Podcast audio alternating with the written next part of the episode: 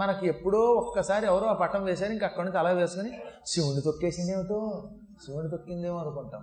శివుణ్ణి రెండు కారణాల చేత తొక్కింది. ఒకసారి ప్రపంచ ప్రళయ తాండవం చేసింది అమ్మ. ఆ తాండవ నృత్యం చేసినప్పుడు ఆవిడ అడుగులకి భూమి తట్టుకోలేకపోయిందిట. భూమి మీద అమ్మవారు కాళికాదేవి తాండవం ఆడుతూ ఉంటే ఆ పాదముల దెబ్బలకి, పాదఘాతములకు భూమి కదిలిపోయింది. అప్పుడు శివుడు ఏం చేశాడు, అమ్మవారి పాదములు నేల మీద ఆరకుండా తన శరీరాన్ని అడ్డం పెట్టాడు. శివుడి మీద ఆవిడ తాండవం ఆడింది. అప్పుడు శివుడు తట్టుకోగలిగాడు.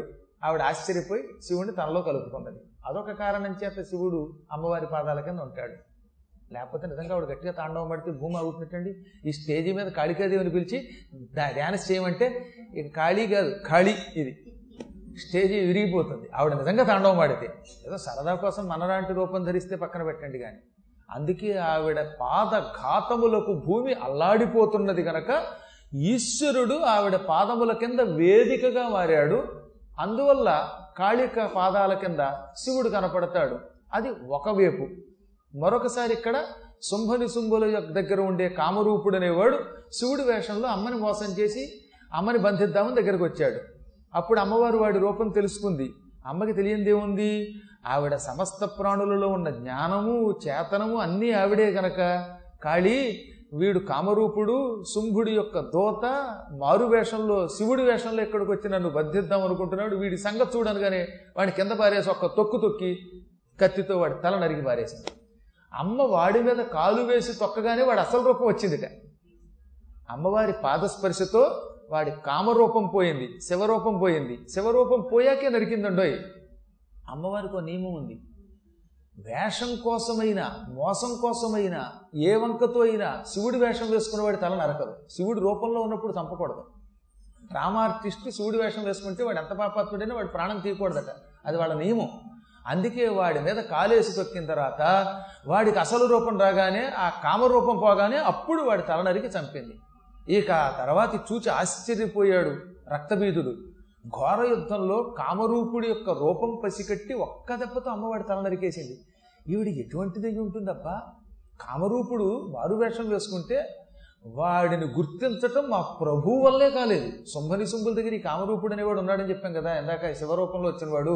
వాడు చాలాసార్లు శుంభుడి దగ్గరికి వచ్చి నిశుంభుడి వేషం, నిశుంభుడి దగ్గరికి వచ్చి శుంభుడి వేషంలో వెళ్ళివట్ట. వెడితే వాళ్ళు నిజంగానే అన్నదమ్ములు అనుకునేవారట, ఏది సొంత అన్నదమ్ములు అయ్యుండి కూడా. ఆ తర్వాత వాడు నవ్వి, ప్రభు నేను శుంభుణ్ణి కాదు నిశుంభుణ్ణి అని అసలు రూపం ధరించేవాడు. ఈ విధంగా వాడు ఎన్నోసార్లు ప్రభువును మోసగించినవాడు. రక్తబీజుడి దగ్గరికి వచ్చి ఒకసారి రక్తబీజుడి పెళ్ళాం వేషంలో వచ్చాట. రక్తబీజుడు మా ఆవిడ వచ్చిందని కౌగిలించుకోబోతుంటే నేను మీ ఆవిడ్ని కాదు, నేను కామరూపుణ్ణి అన్నట్ట. ఇలా మమ్మల్ని ఎన్నోసార్లు మాయారూపములతో మోసగించిన కామరూపుడి యొక్క గుట్టు ఇట్టే రట్టు చేసి మట్టు పెట్టిందంటే ఈ కాళికకి ఎంత శక్తి ఉందో అనుకున్నాడు ఆయన. అంటే అమ్మ దగ్గర ఏవో శక్తులు ఉన్నాయని కొంత కనిపెట్టాడు. అప్పుడు వెంటనే ఏం చేశాడు ఆయన, యుద్ధానికి మొదలుపెట్టాడు. ఏతస్మిన్ అంతరే భూప వినాశాయ సురద్విషాం భవాయామర సింహానామతి వీర్యబలాన్వితా. ఆ సమయంలో అమ్మవారు ఈ రాక్షసుల్ని మట్టు పెట్టడానికి సింహం చేత ఒక కరు పరిపించింది, సింహనాదం చేసింది సింహం. అప్పుడు జరిగిందో తమాషా, అమ్మవారి శరీరం నుంచి శక్తులు పుట్టుకురావడం మొదలుపెట్టాయి. బ్రహ్మేశ కుహ విష్ణూనాం తథేంద్రస్య చ శక్తయః శరీరేభ్యో వినిష్క్రమ్య తద్రూపైశ్చండికాం యయుః యస్య దేవస్య యద్రూపం యథా భూషణవాహనం తద్యదేవ హి తచ్చక్తిరసురాన్ యోద్ధుమాయయౌ. రాక్షసుల్ని సంహరించటానికి, అమ్మకి సాయం చెయ్యడానికి బ్రహ్మ, శివుడు, విష్ణువు, కుమారస్వామి ఇటువంటి దేవతల యొక్క రూపములు అమ్మ నుంచి బయటకు వచ్చాయి. కానీ ఆ రూపములు స్త్రీ రూపములు. అంటే ఏమిటి, బ్రహ్మ ఎలా ఉంటాడో అటువంటి రూపం ఒక స్త్రీ రూపం వచ్చింది. ఒక ముక్కలో చెప్పాలంటే బ్రహ్మగారికి ఆడవేషం వేసినట్టు ఉంది. అది బ్రహ్మాణి అని పిలువబడింది. బ్రహ్మగారు ఆడవేషం వేసుకుంటే ఎలా ఉంటుంది, మొత్తం గెడ్డాలు తీసేసి చక్కగా చీర కట్టుకుని ఓహోని సిగ్గుపడుతూ వస్తే ఎలా ఉంటుందో అటువంటి రూపంతో వచ్చాయి. కుమారస్వామికి ఆడవేషం వేస్తే ఎలా ఉంటుంది, అటువంటి శక్తి. ఇవే సప్తమాతృకలు, బ్రాహ్మి, మాహేశ్వరి, కౌమారి, వైష్ణవి, వారాహి, మాహేంద్రి, చాముండ ఏతే సప్తమాతృకా, ఈ ఏడుగురు సప్తమాతృకలు. బ్రహ్మస్వరూపంతో ఉన్న స్త్రీ అచ్చం బ్రహ్మలాగే కమండలం జపమాల పుచ్చుకుని హంసవాహనం మీద వచ్చింది. ఆవిడ బ్రహ్మాణి లేక బ్రాహ్మిణి. బ్రహ్మిణి కాదు, కర్మ ఈ మధ్యన చంపేస్తున్నారు భాష దాకా. బ్రహ్మిణి అని ఒకడు, బ్రాహ్మిణి అని ఒకడు. అది బ్రహ్మాణి లేక బ్రాహ్మి. అచ్చం కుమారస్వామి వంటి రూపంతో నెమలి వాహనం మీద ఒక స్త్రీ శక్తి పుట్టింది.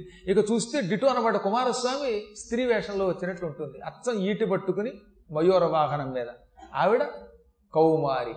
మహేశ్వరుడు స్త్రీ రూపం ధరిస్తే వచ్చే రూపం మాహేశ్వరి, ఆవిడ నందీశ్వరుడి వాహనం మీద వచ్చిందనమాట. తర్వాత వైష్ణవి గరుడ వాహనం మీద విష్ణుమూర్తి స్త్రీ రూపం ధరించినట్టు ఉంటుందన్నమాట. చతుర్భుజాలతో నీలమేఘఛాయ శరీరిణి అయిన సుందర్యమణి వైష్ణవీ శక్తి. కాబట్టి వైష్ణవి అంటే నీలమేఘఛాయ శరీరంతో ఉండాలి. శంఖచక్ర గదా పద్మాలతో వచ్చింది వైష్ణవీ శక్తి.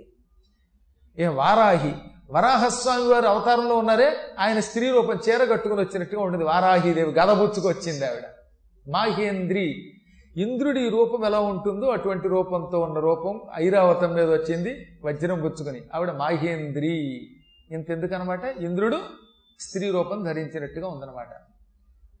ఇహ చాముండ, ఆ తల్లి గురించి ఇందాకే చెప్పుకున్నాం. ఆవిడ భయంకరమైన కాళీ రూపంతో ఉంటుంది. ఈ విధంగా బ్రాహ్మి, మాహేశ్వరి, కౌమారి, వైష్ణవి, వారాహి, మాహేంద్రి, చాముండ అనే 7 రూపములు. అమ్మవారు కాళికాదేవి 8వ రూపం, 9వ రూపం ఇప్పుడు దుర్గాదేవి ఎదురుగుండా ఉన్నది. ఈ 9 మంది కలిపి నవదుర్గాదేవిభ్యో నమః అని స్తోత్రం చేస్తారు దేవతలు. ఈ రూపములతో కూడినటువంటి దేవదానవ యుద్ధం రేపు మిగతా రోజులో చెప్పుకుందాం. స్వస్తి ప్రజాభ్య పరిపాలయంతాం న్యాయేన మార్గేణ మహీం మహిషాః గోబ్రాహ్మణేభ్యః శుభమస్తు నిత్యం లోకాః సమస్తాః సుఖినో భవంతు.